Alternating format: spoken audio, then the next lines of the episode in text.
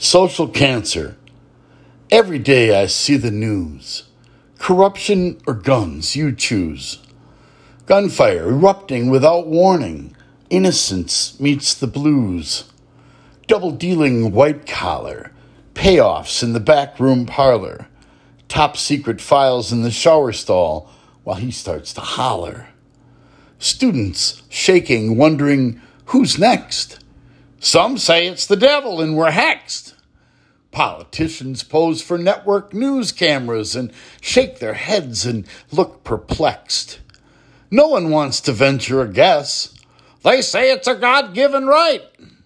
They mean the one on the cross, the one Hollywood colored white. They like to wag their fingers, use theatrics to disguise their answer. But mister, if you ask me, they're the root cause of our social cancer. The right and the left in a tug-of-war. Who's going to cave? Who wants it more? One side is propping up a criminal, while the other's trying to validate a bore. Where is Camelot these days?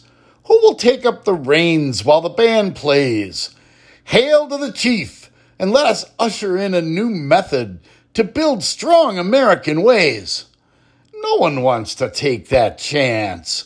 Private enterprise reaps financial advance. Too much bad feeling about political figures and their rhetoric, how it slants. They like to wag their fingers, use theatrics to disguise their answer. But mister, if you ask me, they're the root cause of our social cancer. Social cancer eats away at people on the street. They argue almost every time they meet. Over rainbows and inclusion, nothing but confusion. Add in women's rights to make it complete. Social cancer fed by Tucker like a T V dinner.